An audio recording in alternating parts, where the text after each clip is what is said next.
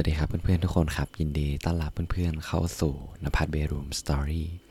ห้องนอนที่ได้อยู่เป็นเพื่อนของทุกๆคนในตอนที่เรากำลังจะนอนหลับโดยอยู่กับผมโฟกนภัทรนะฮะก็สำหรับคืนนี้เรื่องที่ผมอยากจะมาแชร์ให้กับเพื่อนๆฟังเนี่ยเป็นเรื่องที่ผมคุยกับพี่ที่เราทำงาน ด้วยกันเนี่ยเมื่อ เมื่อวานนะครับเกี่ยวกับ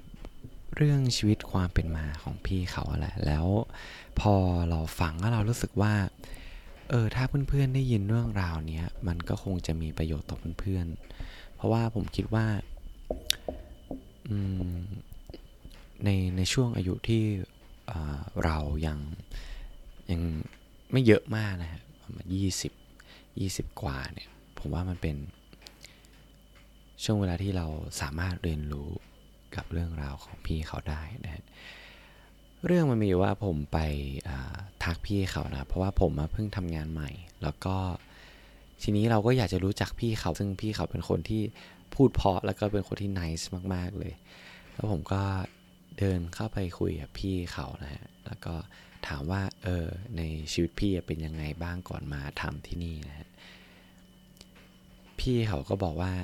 เนี่ยคือเขาเพิ่งย้ายมาจากชนบุรีมาที่เชียงใหม่ เพราะว่าเขาก็อยากจะมากลับบ้านมาอยู่กับ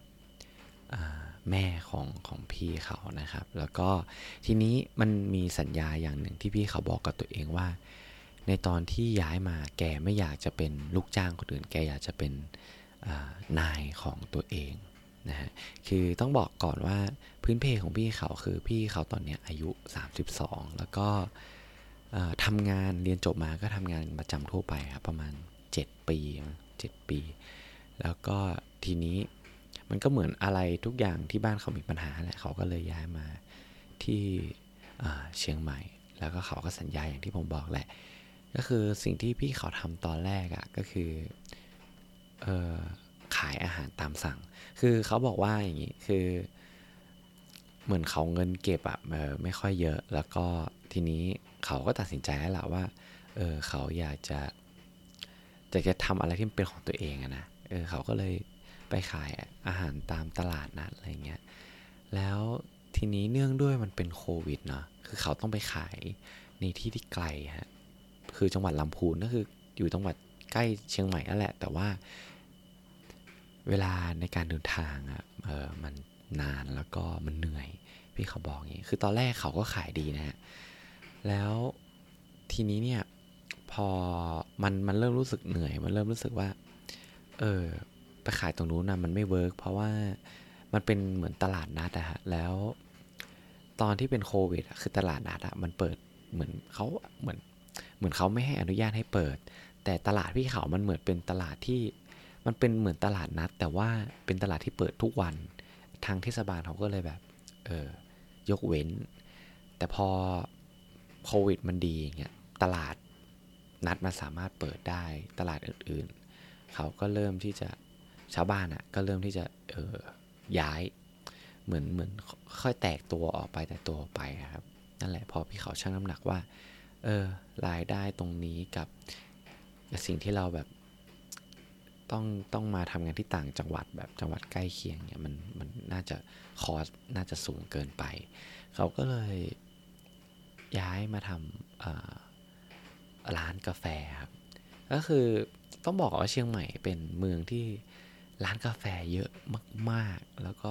เขาบอกเป็นที่เขาบอกว่าเป็นเมืองปราบเซียนนะสำหรับใครที่อยากจะมาเปิดร้านกาแฟ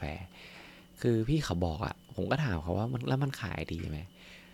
เขาเขาบอกว่าเขาขายวันได้วันละแค่สิบแก้วเอง มากสุดที่พี่เขาเขาได้ พี่ขายได้อะก็คือสามสิบแก้ว แล้วผมก็แบบ คือแก้วหนึ่งที่พี่เขาขายประมาณสี่สิบสี่สิบห้าอะไรเงี้ย เออ ได้วันละประมาณสี่ร้อยห้าสิบห้าร้อยแล้วแบบค่าเช่าที่ค่าอะไรอย่างเงี้ย มันมันขาดทุนอะแล้วเผอิญคือ ดันแฟน ของเขาของพี่เขาอะที่เขาแต่งงานด้วยกันท้อง นั่นแหละ คือทีเนี้ยไอสิ่งที่แบบที่เขาตั้งใจอะว่า เออยังไงก็ต้องสู้ยังไงก็จะต้องเป็นนายตัวเองให้ได้อะเออมัน มันมันเริ่มมันเริ่มจะไม่ใช่ละ เพราะว่าพี่เขาบอกว่ามัน มันมีอีกคนหนึ่งที่เขาต้อง ต้องดูแลแล้วเขาก็เป็นห่วงว่า ถ้าลูกเขาเกิดมา แล้วสภาพแบบที่เขาต้อง ต้องเสี่ยงอย่างเงี้ยเออเราจะดูแลลูกของตัวเองได้ไหม เพราะว่าเงินทุนอะไรต่างๆ ก็เริ่มที่จะไม่มีนะฮะเงินที่เปิดร้านกาแฟก็คือไปไปขอทุนที่บ้านมา ซึ่งมันก็ไม่เวิร์กแล้วพี่เขาก็เลย จบลงตรงที่ผมทำงานอยู่ตอนนี้นะฮะ แล้วผมฟัง แล้วพี่เขาก็ถามว่า เออ แล้วทำไมอยากอยากจะรู้แบบเรื่องราวของเขามากขนาดเนี้ย คือผมเป็นคนที่สนใจเรื่องราวของคนอื่นแหละ ผมชอบถามไปหมดนะฮะ ถ้าใครที่ผมแบบ เออ รู้สึกว่า เออ เราอยากจะรู้จักเขาจริงๆเนี่ยก็คุยนานเลย แล้ว ผมก็บอกพี่เขาไปนะว่า คือผมต้องขอขอบคุณมากเลยที่พี่แชร์เรื่องราวของพี่อะเพราะว่ามันเป็นประโยชน์กับตัวผมที่อายุยังยังไม่ถึงเลขสามแล้วเราเพิ่งแบบเป็นเด็กจบใหม่เนาะเราก็แบบก็ต้องขอขอบคุณที่เรื่องราวของพี่อะมันจะช่วยเอ่อเป็นเป็นสิ่งที่แบบเป็นเป็นตัวแปรหนึ่งในการตัดสินใจในเรื่องต่างๆของชีวิตผมมาก ๆเลยเออแล้วเรื่อง ที่ที่ผมบอกว่ามันเป็นประโยชน์อะก็คือเรื่องที่ผมอยากจะมาแชร์ให้กับเพื่อนๆฟัง เหมือนเราเล่าแบบเล่าพื้นเพไปยาวมากเลยเนาะก็คือ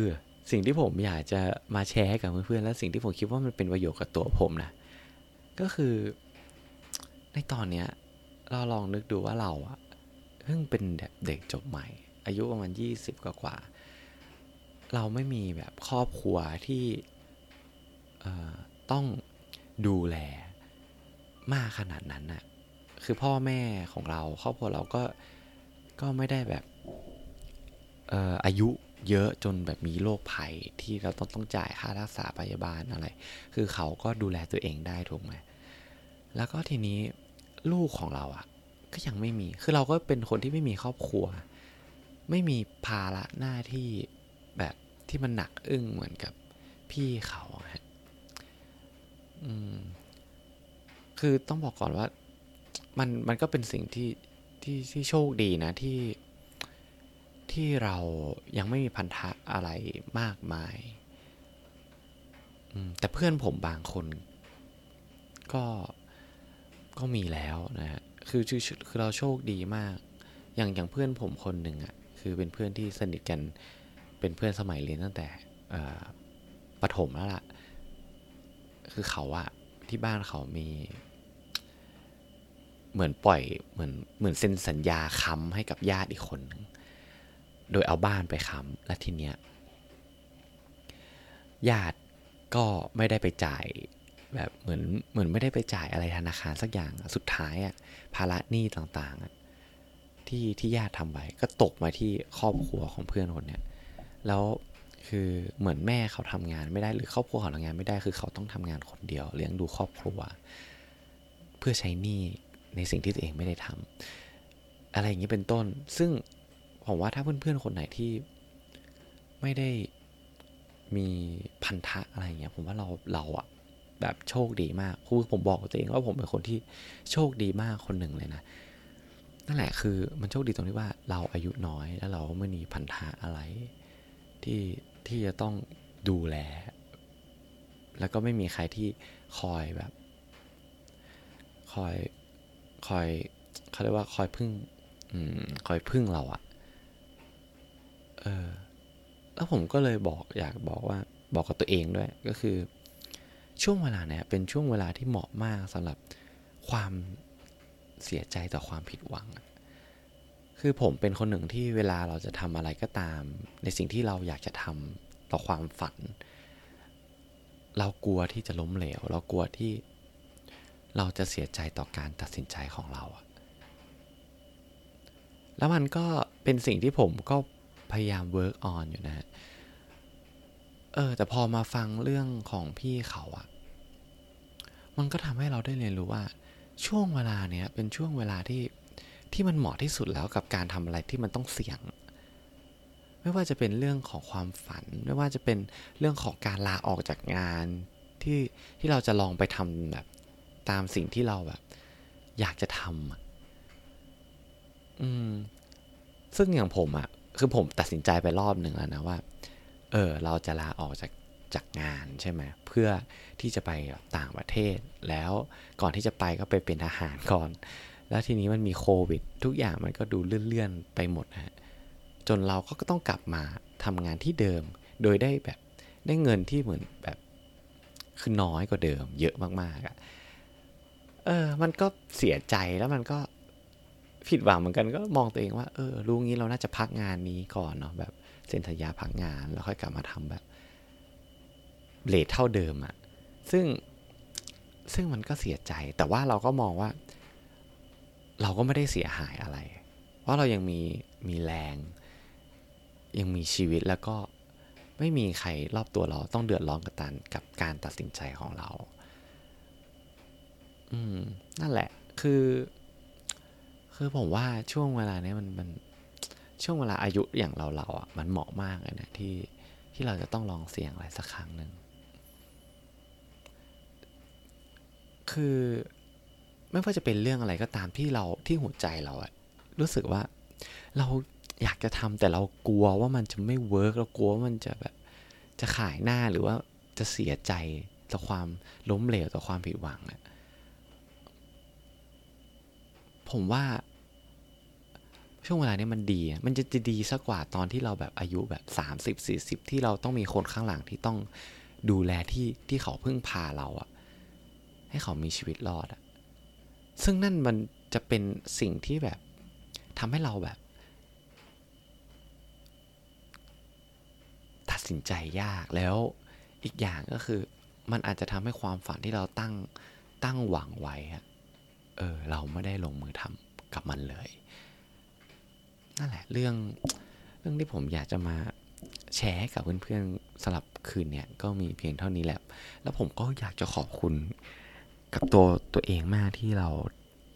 ที่เราได้เข้าไปพูดคุย เอาตัวเองเข้าไป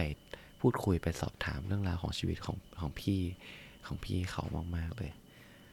มันทำให้เราได้คิดอะไรหลาย ๆ อย่างเกี่ยวกับชีวิตนะจริง ๆ แล้ว นั่นแหละ อืม โอเค ก็สำหรับคืนนี้นะครับ ผมโฟกนภัทรก็มีเรื่องที่จะมา เล่าให้กับเพื่อนๆ มาแชร์กับเพื่อนๆ เพียงเท่านี้ แล้วผมหวังว่าวันพรุ่งนี้จะเป็นวันที่ดี วันที่สดใสสำหรับเพื่อนๆ นะครับสำหรับคืนนี้ ขอให้ทุกคนนอนหลับฝันดีลาติสวัสดิ์ครับ บ๊ายบาย